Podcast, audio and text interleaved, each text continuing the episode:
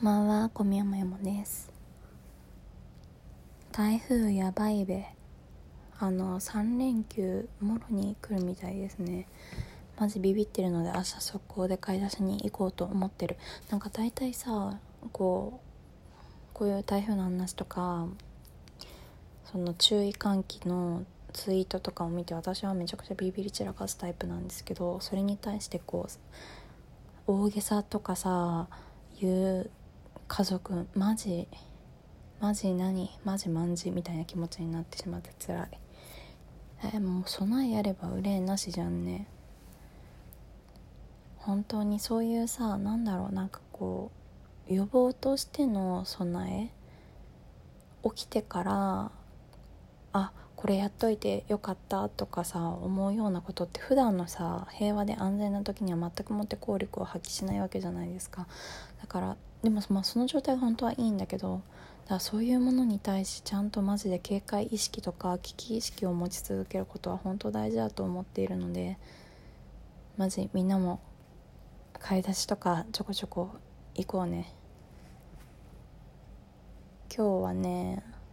さっきまで友人とスターバックスで新作を飲んでたんですけど芋ねあんまねどうだろう。個人的に美味しいとは思わなかったかもな。甘すぎた。途中から慣れたんですけど、まあ、でもわざわざこれ600増税したからなんか体感的にむっちゃ高いなと思ってなんか64050円ぐらいかな。なんですけど別にお金払ってまでなんかこのお金を払ってまで飲む価値はあんまないなと思ったんですけどでも純粋に女友達とお茶をする名目としてのスターバックスの新作だったからまあそういう意味では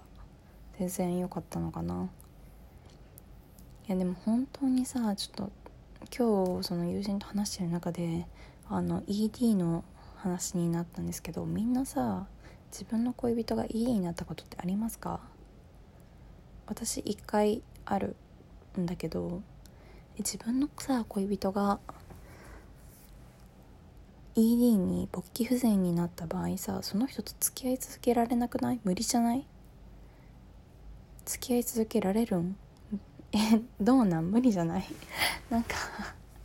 あのそのお茶をした友人と共通私たちそのと共通の友人がまあその女の子はそうねなんかこの間までこう寂しくて男あさりかなの時期だったんですけどようやく好きな人がなんかできてその人と無事お付き合いをできることになったんだけど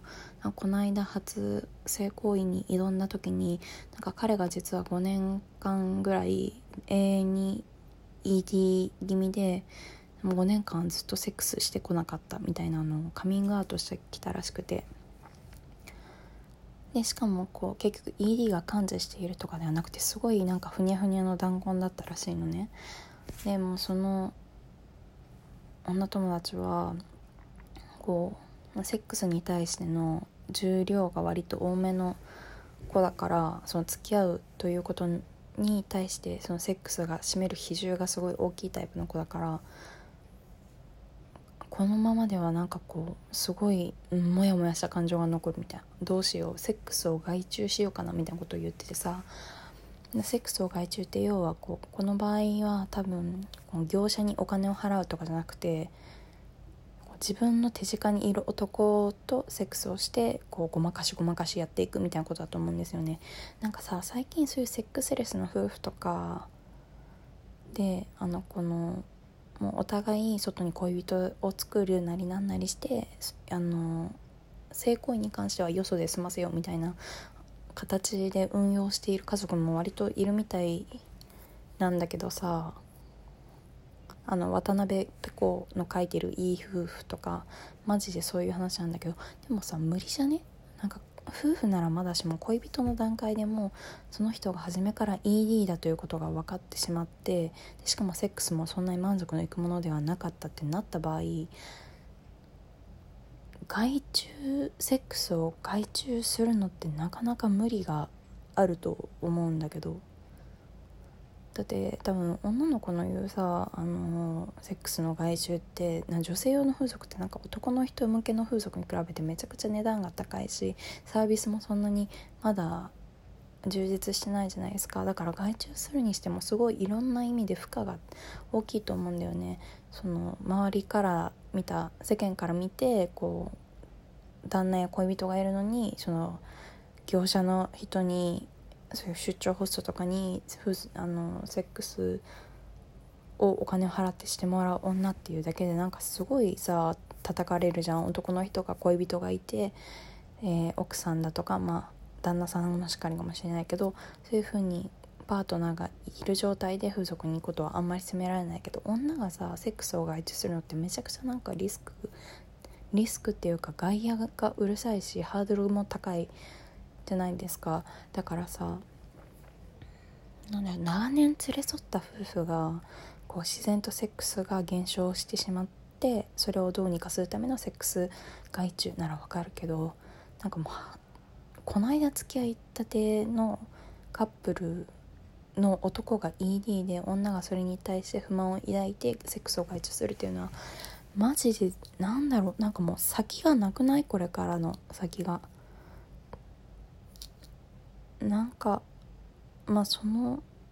カップル同士の性欲の強さとかそのセックスに対する力の入れ具合とかにもよるとは思うんだけどさ。えー、でも無理だよ。いやそう私だからその以前付き合ってる人と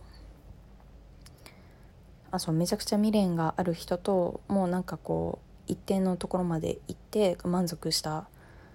人がいるんだけどその後者の方ねそのお互い割と性欲が強くて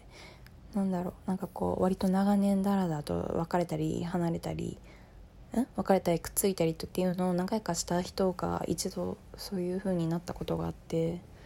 その時になんかこう「もう小宮は」みたいな「俺もしかしたらちょっと ED になったかもしれない」みたいに言われてその瞬間にさなんか「え？みたいな「え？っ?」てなるし大丈夫かなっていう気持ちもあるけどそれ以上にっていうことはこの人と私はもうセックスと呼べるものができないのではないかっていうさ不安の方が勝ってしまっ。たかななんか相手をおもんぱかる気持ちと純粋に大丈夫かなとかななんかこう男性としての自信を多分今喪失してるだろうからこう慰めたいとかどうにかしてあげたいっていう気持ちと純粋にこの人と恋人でいる限り私はもうこれから先弾痕をその挿入した時の気持ちよさとか喜びとか幸せを感じれないんだと思った時のさ気持ちの重み？なんかね全然やっぱね違った。ED はまあでも治療していけるし病院に行ってねなんかそういう風にあんま私もよくわかんないんだけど病院ってどう治療していくのかもわからないんですけどでもそういうことをしたらさ治る可能性のある病気っていうのかな？まあでも状態じゃないですか。だからまあ ED って分かった時点でもう病院行けばって当時はなったからその女友達の話聞いててもマジ病院行っとけよ恋人って思ったな。なんか5年間も ED を放置するってさやばくない？慢性的な ED じゃんそれってだいぶもう進んでるじゃないですか。でもやっぱまあ行くのって勇気あることでは勇気が必要なことではあるよね。なんか自分が男性としてこう使い物にならないっていうことを他者から宣告されるのってめちゃくちゃ辛いと思うし。でも恋人が ED しかも付き合いたての時点から ED はちょっと厳しい。なんかセックスにおけるその弾痕の比重比重というかなんだろうな弾痕が占める割合ってめちゃくちゃ多いと思うんですよ。なんだろう、まあ、女性の体もあの胸と、まあ、女性器が主だとは思うんだけどでも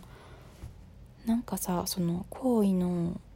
メインだと言われるような部分ってやっぱりこう男性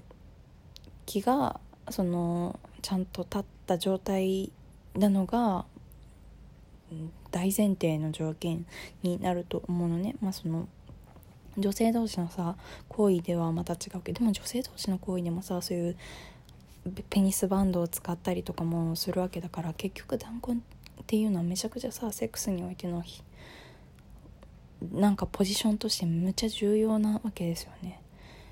だからそれを失った恋人過去出来たてっていうのがちょっとな。私は長続きしないと言いました。その女友達の性格とか、まあ、その子が自分でもねあの自認してるようにあのマゾキ質の子だからこそこうなんだろうこう好きな人にオスを見せてもらいたいっていうタイプだからそういう性行為の時にこうオスのシンボルである弾痕をこううまいこと使いこなせてない自分の恋人に対して多分ね好きっていう気持ちを保ち続けるのは難しいんじゃないかなと思う。まあ、でもセックスが何だろうその恋人としてお付き合いする中では全てではないけどでもやっぱり恋人として付き合う人ってうんどうだろうなんか7割ぐらいは